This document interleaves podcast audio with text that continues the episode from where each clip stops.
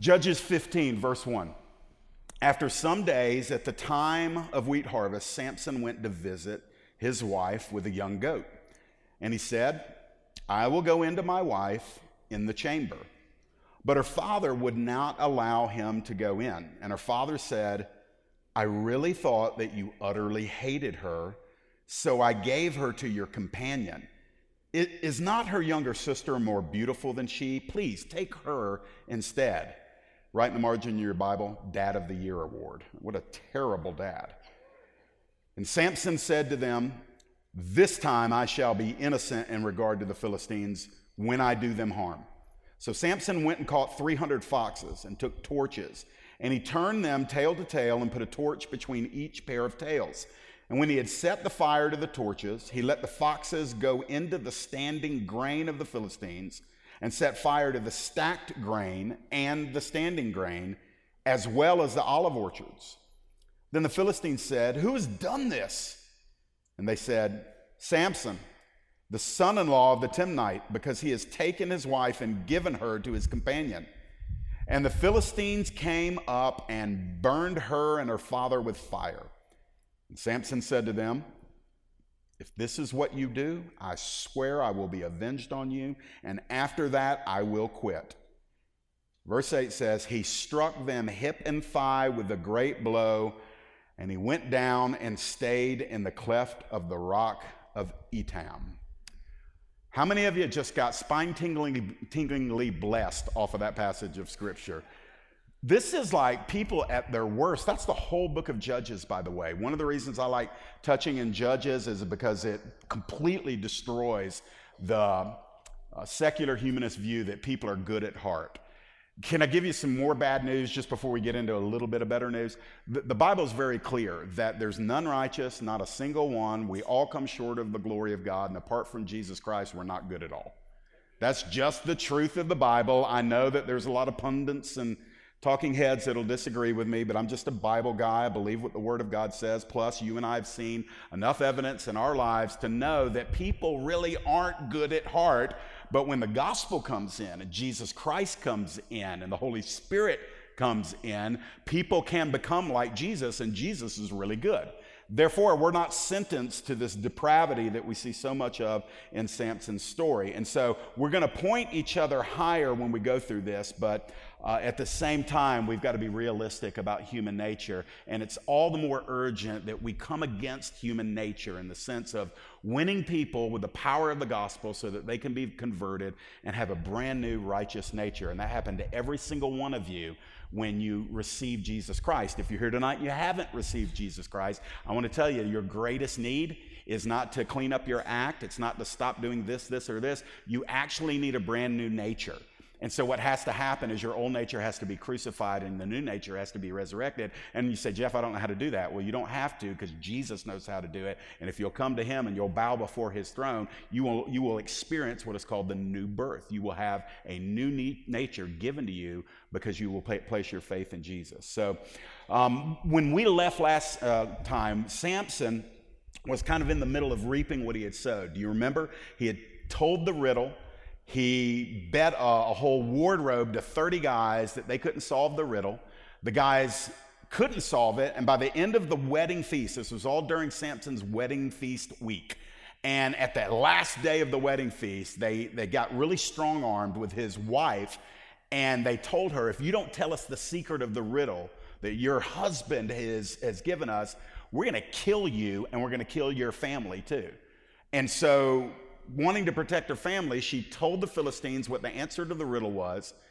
Then they answered Samson. Samson lost the bet. He goes down to the coastline. He kills 30 men. He takes their clothes, brings it back, and says, here's your new wardrobe. And then the passage left off last time with Samson storming home, furious that they had deceived his wife, that his wife had betrayed him, that he had lost the bet, and he came off looking like a fool. So when we left him last time, he had gone back home to mom and dad's house. Now, in this passage, we don't know how much time has passed. We only know that Samson has decided, my honey is down there in that other part of town. I need to go back down there to her. And so that's where we're picking up today. Now, what's going to happen here is more shocking than anything Samson has experienced yet. First of all, he's going to encounter what I call the sting of rejection. The sting of rejection in the first two verses. Look at what it says. Let's just walk like Samson's silent friends with him through this. He first of all presumed upon a pathway. Samson, if anything, he was a decisive fella, and he picked a pathway, and that pathway was going to lead straight to his wife. And the Bible says, after some days at the time of the wheat harvest, Samson went to visit his wife with a young goat, and he said, I will go into my wife in the chamber. Now, it's a little bit of a delicate subject matter, and I think we're all old enough to handle this. Samson wanted to be with his wife in marital intimacy. When it says he wanted to go into the chamber, he's saying, I have got to get into her bedroom. Now is the time. It's kind of interesting, though, because he knew he blew it. He knew he had stormed off. He knew that he had left her. So he's going to do like most guys do. When we've blown it, what do? We show up with flowers, except in Samson's day, you showed up with a goat.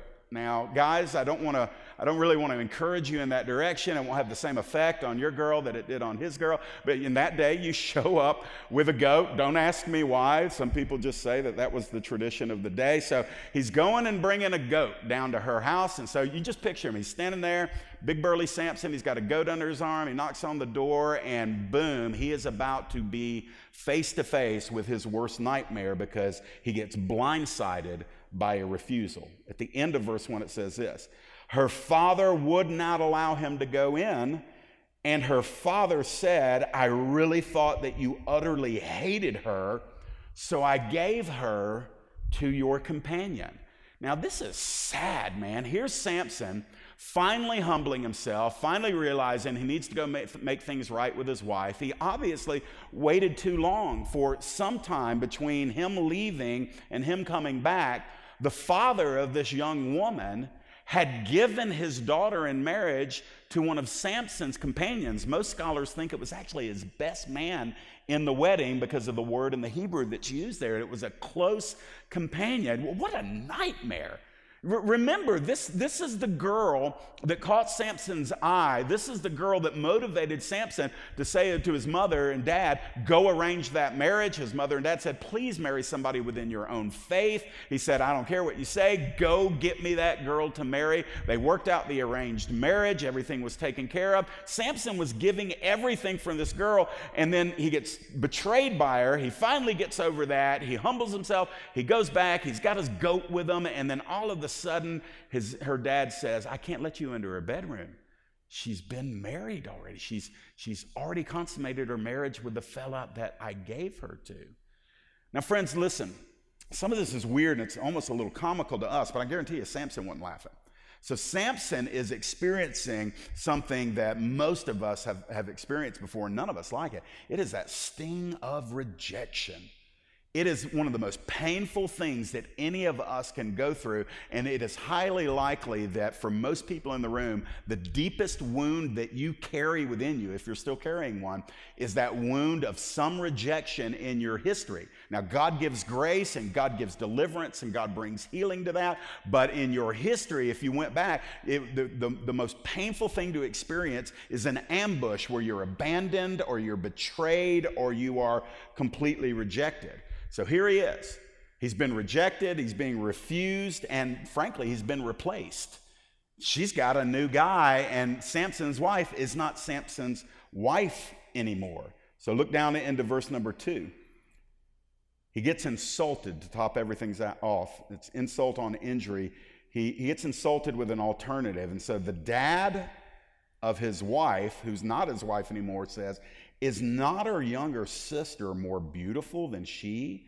Please take her instead. Now, this isn't spiritual, what I'm about to say, but I'd like to get that guy by the collar and just smack him around a little bit. He's a terrible man. What a terrible man. He's, by the way, he's not the worst dad in the book of Judges. If you're familiar with the book of Judges, it is filled with fathers that blow it over and over again, because the spirit of that age and that season was that everybody was doing what was right in their own eyes. And so the father here realizes the delicate situation. Samson's standing there with a goat under his arm. He knows there's some expectation from Samson. And so the poor girl, could you imagine being the younger sister? You know, Samson's standing there, and dad just says, what about her? She looks good, doesn't she? I mean, it's just an awful thing. And listen, this is a challenge to preach, because I'm a guy who likes to apply the Bible to your life as I teach it. Here's the application for this. Don't be that guy. Don't be that guy, in not only in the sense of fatherhood, but think about just the devaluing. Let me just run this rabbit trail quick. The absolute devaluing of women that is really embedded in the human historical record. A lot of people, and I say this about 4 times a year, and this is a good time to say it, a lot of people believe that Christianity muzzles and smothers and oppresses women. And what they are completely ignorant of, it was the message of Jesus and the radical expanse of Christianity in the first century that actually brought liberation to women. And wherever the gospel is, there is the liberation of women. Wherever there is a vacuum of the gospel and the gospel is not taken root, there is oppression of women. And so as believers, as followers of Jesus Christ, we understand our biblical roles, male and female, only 2 genders, male and female. You were born into one of those genders. And what I find as I look through the Gospels and I read the epistles is that the heart of God the Father and the heart of the Son of God, therefore the heart of the Spirit of God also, is that men would honor women, that we would treasure women, that we would esteem women, that we would value women. And what we have here in the time of the Judges is when everybody's acting according to their own will, their own bend, what you have is men behaving badly and women paying the price. I believe it was 3 or 4 years ago. No, it wasn't. It was only about 2.5 years ago. And I got back-to-back prophecies over this house. This is before the IHOP Atlanta merge, but it's consistent with the values of IHOP Atlanta, that one of the things that God wants to do through the leadership and through the trajectory that he's placed us on right here from Newbridge is that we would elevate women, that we would have as an intentional pillar of who we are and what we do, the elevation of women in areas where they have been suppressed by man's religion. Now, it doesn't mean there's not differences in roles. It doesn't mean that, and by the way, ladies, let me just throw this in there since I'm talking to the men. You don't have to become masculine to become strong. That is the grossest thing. Listen, retain the femininity that God gave you. You don't have to go more feminine than he's made you, but you don't have to become masculine in order to become strong. There is something awesome in the kingdom about strength in women, and the last thing we want is a bunch of women walking around parroting men because they think that's what strength is. I'm going to tell you something. I am so far off track, but I'm just having a good time, so here we go. I don't know a stronger human being than Amy Lyle. And the reason why, maybe there's some out there, but I'm going to tell you, in my life, I've never seen a person, not just a woman, a person more strong than my wife.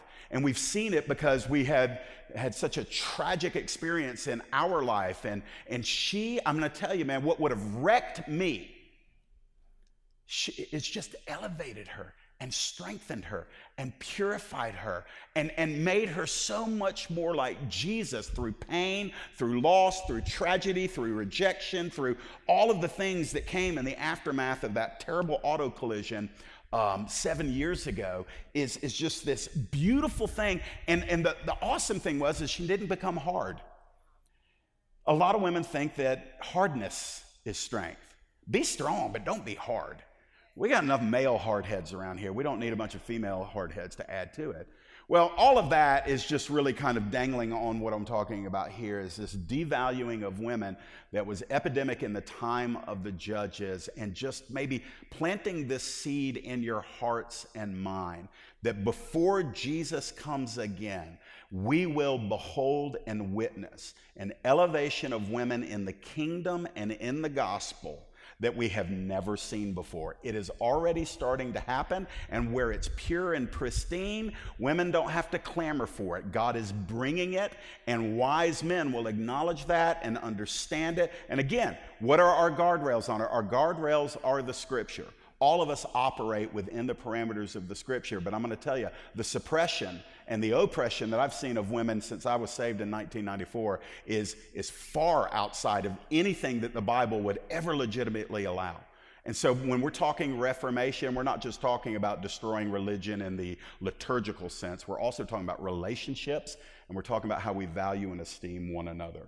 So that didn't cost you anything extra, but I am going to move on to my next point. So Samson's sitting there, and his father-in-law said, "Hey, buddy, I'm sorry I gave your wife away." And Samson is experiencing the anger and the hurt, and that produces this outrage in him that is going to characterize him for the next three messages. He begins here to burn in fury. Now, remember, God's assignment on Samson's life was that Samson would be the leader in Israel who would begin to bring defeat to the Philistines. So God is actually harnessing Samson's carnal anger, because he's about to go nuts in the next couple of chapters. And it's amazing to me that all of these weaknesses in Samson, God's plans do not get thwarted. God actually anticipates. He's sovereign. He's omniscient. He knows who Samson is and what Samson's going to do. And God, in essence, says, yeah, I can use all of that for my purposes. So let's go a little bit further. Here we start seeing it. And let's be careful to gauge our own hearts as we read through this next part, because this is where we see Samson's desire for revenge.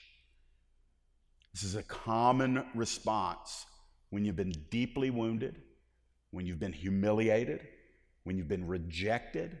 There's something insidious that can arise in our hearts where we want to hurt those that hurt us. And Samson's about to give full vent to that. First of all, let's watch how it happens in his life. There was premeditation in his mind. Look in verse 3.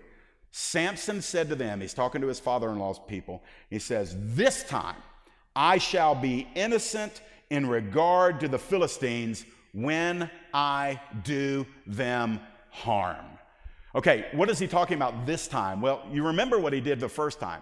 He acted in anger. I think he's realizing he should not have killed those 30 men in the other town in order to bring back their garments to the 30 men that he had lost the bet with. And so Samson apparently is processing, knowing, hey, you know, I shouldn't have done that. So he says, but this time I'm justified, and I'm about to open up a can of pain on all of y'all. I am going to do them harm. Now, we've already seen what Samson can do when God is upon him. And he is a powerful, supernatural, superhuman strength. But what's going on in his heart and mind right now is nothing holy. He has literally made up his mind in that instant. He hardened his heart. He said in that moment, oh man, I'm going to take the pain done to me, and I'm about to put it right back at a higher level on anybody that I can, and I am going to do harm to all of the Philistines. I do think it's interesting that he just declares ahead of time, and I'm going to be innocent when I do it. And that's convenient. You know what it is? It's the God told me to. It's the God's cool with this. Or it's I felt the peace of the Lord when I made that decision. And God isn't within 100 miles of endorsing what Samson's about to do. Samson gave himself permission.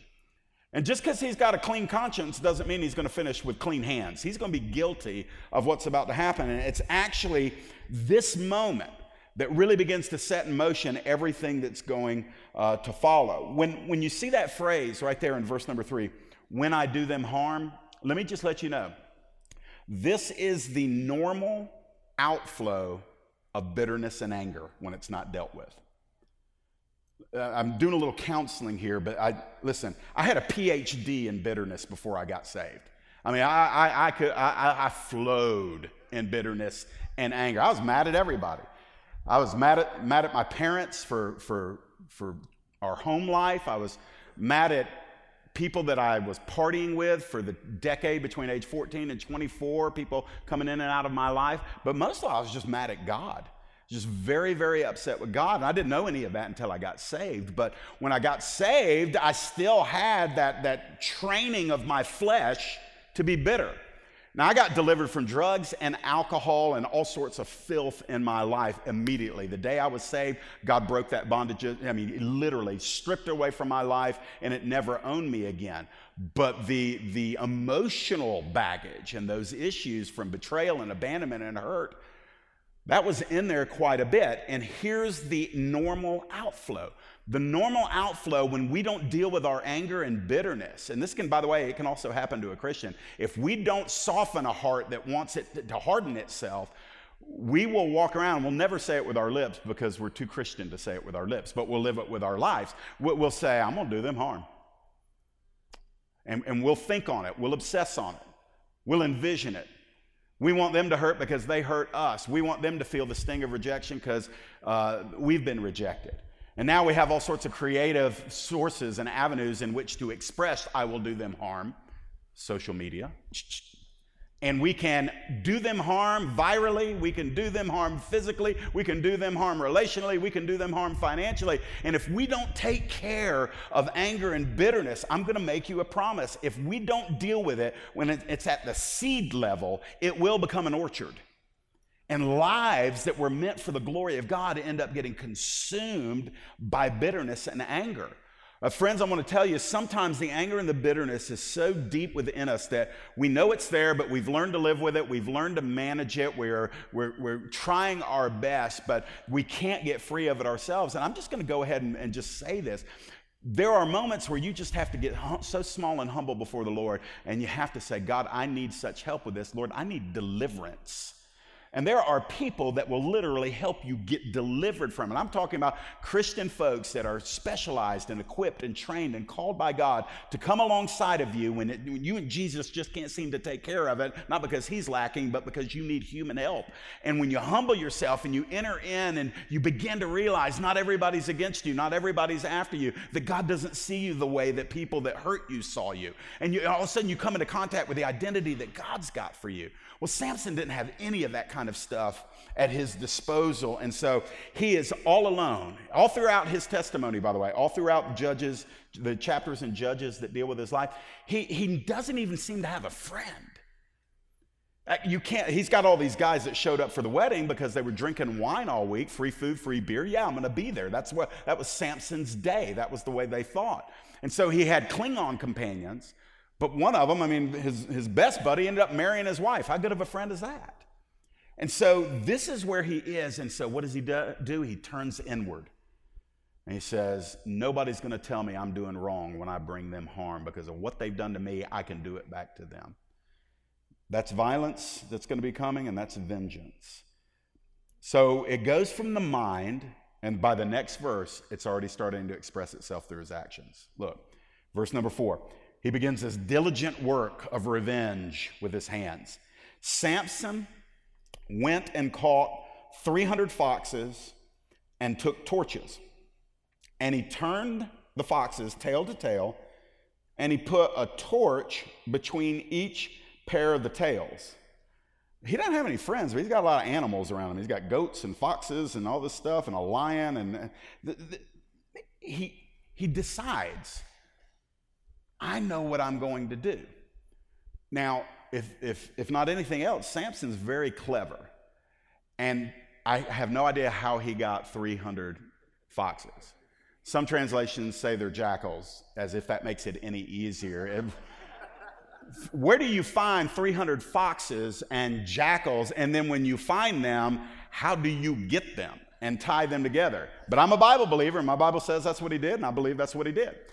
And so, where do you come up? What kind of warped thinking do you have to say, I think I'll tie their tails together, and I'll fasten some torches on them and light them on fire? You know what's amazing? When you get consumed by the pursuit of revenge, I'm going to tell you, pre-conversion, not after my conversion, but pre-conversion, I remember spending a lot of time thinking how I could get back on so-and-so. And you play it out in your mind, and you're just sitting there, you're smiling to yourself. Yeah, Yeah, you've got it in HD on the screen of your mind, and you're seeing it play out. And Samson, I don't know how many ideas he had to throw in the trash can before he came up with this one. I don't know if it's first, but he uses his ingenuity. He uses his God-given gifts. Instead of humbling himself and pressing into the Father in his own hour, in Samson's own hour of pain, instead of doing that, he just uses all of his resources to think, how can I hurt the ones that hurt me? You know, our Bible still says this: vengeance is mine, says the Lord, I will repay. And friends, one of the things that you and I have to embrace is that the scales don't always balance during this lifetime for you and for me. He will balance the scales. I mean, he is going to. And before you say hallelujah, he's going to balance your scales too. So when I think of that, I'm just like, I think I'll be quiet. I think I'll be merciful to my enemy. I think I'll pray for those that persecute me. I think I will actually ask God to bless those that come against me. Why? Because he's going to balance the scales, and I don't want to be on the wrong side of that great sovereign balancing act. And Samson was so far beyond thinking at that time. There's a part of me that says, oh man, one godly friend speaking into his life. If he had one godly friend speaking into his life. Every now and then, when you and I get sideways and we get tilted in a direction that's not leaning into God, but leaning away from him, you know, God has a Nathan for every David. And the Lord will send somebody, and you may not like what she has to say. You may think that she has stepped over some boundaries that she was not invited to cross. You may think whoever this guy is that is trying to speak life into your death trap going on in your heart in that moment, you may think that they don't get you, they don't understand you, they're not being compassionate, they're hurting your feelings. How come they can't, you know, rub your back and, you know, make you feel better? And instead they're coming at you saying, hey, you are jacked up in your thinking right now. You're about to make a bigger mess out of the mess that you're already dealing with. You know what? That's a godly friend. That's the kind of people we need in an urgent hour like Samson is in, and he didn't have one. And so we get down into verse number 5. So remember, premeditated it in his mind, started working it out with his hands, fox by fox by fox, and then we see this carnal satisfaction in verse number 5 in his heart. And when he had set fire to the torches, he did it, 150 of them, to let the foxes go into the standing grain of the Philistines. And he set fire to the stacked grain and the standing grain, as well as the olive orchards. Okay, back up in verse number 1, we're given this little historical tidbit. Do you know what season it was for the Philistines? It's harvest time. This is where they make all their money. This is where they get their food for the next season. This is like the big season of reaping and celebrating. By the way, harvest time in almost every culture comes with celebration and festivity and meals, and just everybody's happy. It's the great time of the year. And what does Samson do? Single-handedly, he sets the foxes' tails on fire, and anywhere he sees produce from the harvest, he turns a pair of foxes loose. And then I guess he had some leftover foxes, because then he said, I'm going to take these and we're going to put them in the olive orchard over there. So he's burning everything. Now, we read this and we're a little bit detached, but it would literally be like Samson coming and stealing your identity, emptying all of your bank accounts, racking up all your credit cards to max them out, stealing and selling your car for parts, burning down your house, and taking everything that possibly could bring you benefit in life. He did it not just to one family. You think he'd just do it to his father-in-law. His father-in-law is the one that made it. He did it to all of the Philistines. And so in all of that area, everybody's wheat gets burned up. Not only the wheat that was in the fields, but the wheat that they had already worked really hard at harvesting. And then all of the oliveyards, or the orchards there, all of that stuff's burned up. And I wasn't there, you weren't there, but let's use our sanctified imagination for a minute. I just see Samson standing there going, Burn, baby, burn. Come on. Uh-huh. That's right. Run, little foxes, run. And he torches the entire agricultural industry in that area. Now, how many of you know that when you take that kind of extreme measure and you start messing not only with one individual's money, but he basically bankrupted that harvest season. How many of you know that the group of men in that city are not going to let that go? See, Samson stirred up the hornet's nest big time. He's acting in bitterness, hurt, and anger. He's not thinking spiritually. He's not even thinking rationally. He's thinking, I'm going to start something because I'm pretty convinced that I can also finish what I started. And at this point, he just doesn't care. It's interesting to me that he's not praying. You don't find any communication between Samson and his God until 5 minutes before Samson dies. It's the only commune that you find between Samson and God, and it's in the moment of Samson's death. When Samson's busy wrecking his life, he's not praying, he's not seeking the Lord. He's acting out of the impulse of his own fleshly wisdom, and at this point, the city's on fire. So here we go. Are you depressed yet? Because my goal is to depress you completely before you leave. If you're not depressed, please stay for the next point. Samson's reaping of the repercussions. Here comes, this is when the chickens come home to roost, as my grandmother used to say. Here we go. First of all, his secret activities were exposed. Verse number 6. The Philistines said, who did it? Who has done this? And they said, Samson, the son-in-law of the Timnite, and they even knew the narrative to it, because he has taken his wife and given her to his companion. Now look at this. And the Philistines came up and burned her and her father with fire. That's no laughing matter, man. This is terrible.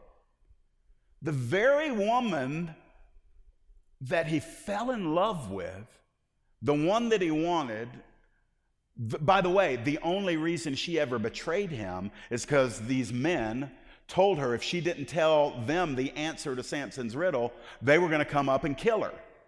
And so she was in a strait betwixt two, so she told them the answer to Samson's riddle because there was a bounty on her head. I don't blame her at all. But Samson didn't care about that, and so he set in motion a series of events that grew in intensity and grew in the magnitude of the repercussions there. And so when they find out the reason that Samson was angry was because his wife got married off to another guy, they marched straight up to that man's house. And more than likely, they just burned it down with them inside of it. The very thing he wanted, because of his actions, it was destroyed. Now people, look, at this point, we've got at least 32 people that have died because of Samson's foolishness. Now, they're all Philistines. Now, I get it. God was going to overthrow the wicked, pagan, godless Philistines. And it's not a pleasant thought, but part of Israel's assignment was to eradicate the pagans from the promised land because those pagans would bring spiritual corruption into Israel, which, by the way, they ultimately did, and because Israel failed to eradicate them. So, yes, God is taking care of business here, but Samson's not doing any of this for the glory of God. Who's he doing it for? He's doing it for himself. His fragile ego, his soiled name, his deeply wounded heart, and he lashes out in anger. Let me give you this. When two individuals, let's just make it two people, two opposing parties, do not lay down their swords, each blow gets escalated. That's just the way it works until there's a knockout blow. So in other words, put it in this. If I stomp on your toe, you slap me across my face. You slap me across my face, I punch you in the nose. I punch you in the nose, you put me in the headlock. You put me in the headlock, and I gouge your eyes out. I gouge your eyes out, and you pull out your whatever. That's just the way it works. It escalates until it's over. And by the way, Samson is about to express this pride in his heart that he's going to put an end to all of this. Friends, there's only one good way to put an end to conflict: humility. In every conflict that you and I get into, there's really only one solution that brings lasting favor from God, and it's humility. I know none of y'all have ever argued with your spouses or your parents. I know none of y'all ever have, but theoretically speaking, I tell people all the time this, especially when I used to do marriage counseling. I don't do it anymore, but I would tell people, because in marriage counseling, people come in and immediately the husband and wife, they both want you to sympathize with them. That's just the way it works. So I always tell them right off the bat, hey, I don't want you to win, and I don't want you to win. I'm gonna see if we can make this marriage win. And so when it comes to conflict in the home, whoever humbles himself or herself first immediately gets the favor of God on them. Immediately. If the other person doesn't respond to that humility and that openness and that desire for reconciliation, the person who stays humble gets double favor.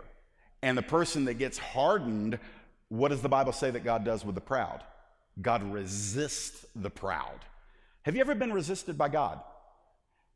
Write me an email and tell me how pleasant that was. Not good. But God gives grace to the humble. And so Samson is not humbling himself. He is just hardening his heart and hardening his heart. And so the Philistines now have stepped into the mix, and where Samson lit a field on fire, they let people on fire. And that's just that's the way it always works. Be wise. Man, I actually feel this cautionary word that I need to give. Be real wise about how you're handling what is currently a small conflict. Be wise. You know, we don't burn fields. We don't burn bridges. We don't burn bodies, but we do burn bridges. And a burnt bridge is really hard to rebuild. And man, how many of you know, man, you can burn a bridge like that. Takes a lot longer to build one again after you've burned it than it does to actually burn it down. And so I don't know if that's a timely word for any of you, but whether it's at work, whether it's in the home, whether it's in the church, just be really, really wise about how you handle conflict. And just know this, it's so easy. The person who humbles themselves first gets the favor of God. So it's not a stretch to say whoever gets humble first wins, as long as he or she stays humble. And so I know you say, well, man, they're going to get the upper hand. They're going to think they're right. They're going to get over on me. Not forever, they won't. No, they won't. Listen, God resists the proud. If you have to have instant gratification, you're going to have a hard time with humility, because humility's dividends come later. Sometimes they come instantly, but mostly not. Because typically when you humble yourself, the person you're humbling yourself in front of, if they're not walking in the Spirit, they're going to strut a little bit. They're going to feel like, yeah, I told you so. And you just got to talk to the Lord about them. You just got to go to Papa. Say, Papa, it was hard for me to humble myself in front of you, but I love you, and I know you love me, and I did it to honor you. Now, will you take care of my business for me? Will you take care of this for me? And he says, I've already told you I would. I've already told you. I'm going to give grace to you because you're humble, and I've already told them that I oppose them. They're just not hearing me right now, but they will. Y'all with me? Okay. I really felt like that needed to be said tonight, and I hope that it's received in an open heart. Verse 7. I keep looking for a happy ending on this thing. I'm like, no, there's not one anywhere. So verse 7. His internal outrage escalated. Samson said to them, if this is what you do, if you're all about burning up people, watch this. He takes an oath. I swear I will be avenged on you, and after that I will quit. Now, this is where Samson gets intense. Earlier, he made up his mind, but right here, he enacted an oath. When we say, and I don't recommend you use this kind of verbiage as a Christian, but we say, I swear I'm going to do this or this or this. It's kind of flippant when we say that. But actually, when you find it in the Bible, it's usually representative of an oath. When the Bible talks about Peter on the night of the betrayal of Jesus and how he swore, he says, I swear I don't know the man. Most scholars think that he was actually taking an oath in the name of God, like, before God, I swear I don't know the man.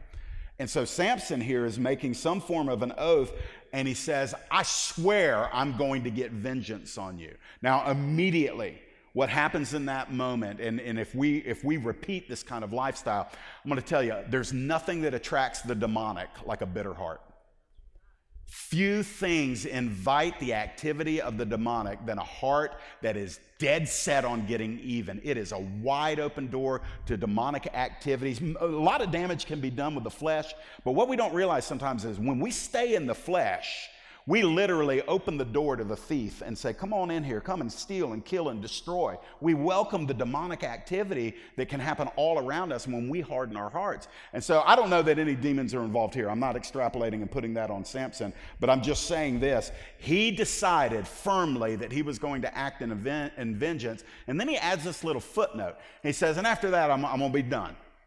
It's like, I'm going to get one more ride in, and then I'm going to be done. I'm going to give one more full vent expression to my flesh, and then I am done with you people. It is over. Here's the problem. He has set things in motion that he can't stop, and he doesn't know it. So he has the ability to start it, and he thinks he's got the ability to stop it, but he was wrong because he actually never does stop this thing until the very last couple of verses in his life, and you all know how his life ends. So the very last verse, we'll get out a little early tonight. Some of you will be like, thank you, Jesus. I know this is heavy stuff, but I mean, it's happening all around you. Why do I preach stuff like this? Because this is the life we're living in, man. We have experienced some of this. Some of you may be dealing with some of the stuff I'm talking about with right now, and God is gently warning you on a Wednesday night to really check your heart because there's a lot more in play than you think. But even if it's not about you, our lives touch people, and this is the way they're living.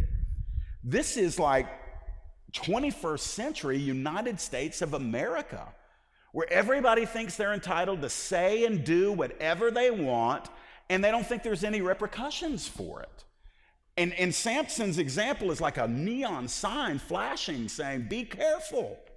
And so verse 8.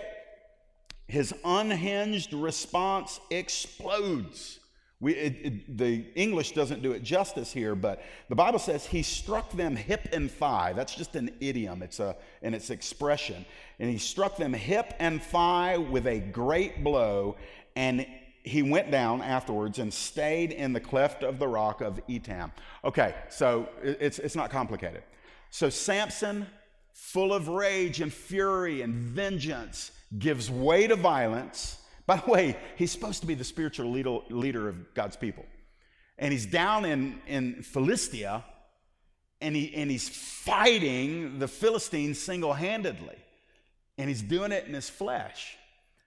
And so when it says that he struck them hip and thigh, there's a lot of different views on what that exactly means, but most people agree it's just it's phraseology that means he tore them up. He was killing people all over the place. We're not told how many. We're not told if he used his bare hands or if he used a weapon. Later on, he's going to use the jawbone of a donkey. Samson is in that moment operating in fury and anger. But I'm going to have to present you with a difficulty to wrestle through.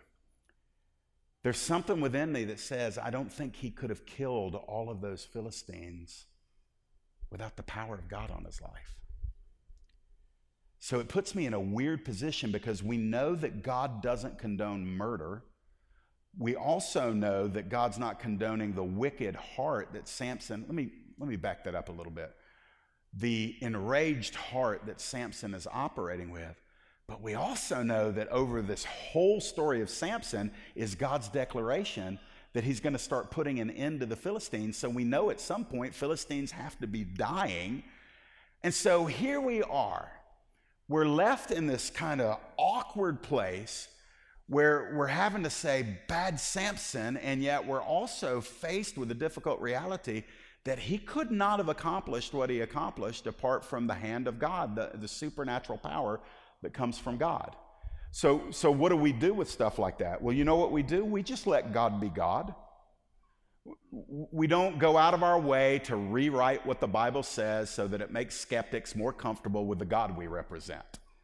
So when we see God doing stuff in Scripture that we're like, ooh, that's scary, God. What is that all about? Modern Christendom has tried to rewrite those things. Say, well, that's not really what it means. That's not actually what it is. You know, God didn't really want Israel to move into the promised land and kill all of those people. That's just, you know, it's prose and it's just, it's poetic language. No, friends. God sent the Israelites into the promised land. He said, kill everybody. And the reason why is because he wanted to preserve Israel for himself to be a peculiar people that were monotheistic, that didn't worship other gods, that didn't sacrifice their children unto gods, and all of the pagan practices. And so God said, I created all of these people, but they are a threat to my covenant children. And so he sends them in and he tells them to do things that we're not comfortable with. So I'm going to help you here. There's going to be aspects of God that you are not going to be comfortable with, and he's still God. He's still God. He's still good. And listen, I'm being very serious here. If you don't like that, or if you find things in the Bible that just, it doesn't hit you the right way, listen, at the end of the conversation, he's still going to be who he is, and he still says what he said. But he does invite us as his children to come before him and say, God, I need wisdom on this. Lord, I don't understand this. I'm in a conflict between what I feel and what I'm reading and what you portray. And Lord, it makes me uncertain in certain areas with you. Lord, I don't know what to do with this. And it's an awesome thing. One of the greatest things, and I'm going to close right here. One of the greatest things that we can do is remain honest with God. Read the Psalms and see how people processed what they were feeling towards God. I mean, psalmists have said things like, when are you going to get up and do something? You know, you look at Hosea and Habakkuk, and the questions they ask God are I mean, there are things like, simmer down, brothers. You don't want to, you know, you're in danger. But the reality is God is so awesomely good and faithful to his own holy nature that what we do cannot change who he is. And if we will stay in the presence of who he is and work out our struggles and our difficulties and our lack of understanding, if we'll just stay there and keep coming back to him, over time, who he is, to the degree that a human can understand who he is, becomes beautiful to us. And we realize that what we think are inconsistencies, because a lot of people think, you know, scary God of the Old Testament and awesome Jesus of the New Testament, they are one. They're one. You want to know who God is? Look at Jesus. You want to know everything that's in the heart of Jesus? Read the Old Testament. That's the heart of God. And so what does it do? It just brings us to that place where we just lift up hands. We say, hallelujah. You're the unfathomable God. You're the incomprehensible God. You are so immeasurably glorious that right now I'm just going to honor you by being quiet and just welcoming you to be God. That's not a cop-out. It's actually a release and a surrender that brings great fruit to our lives. Let's stand to our feet tonight.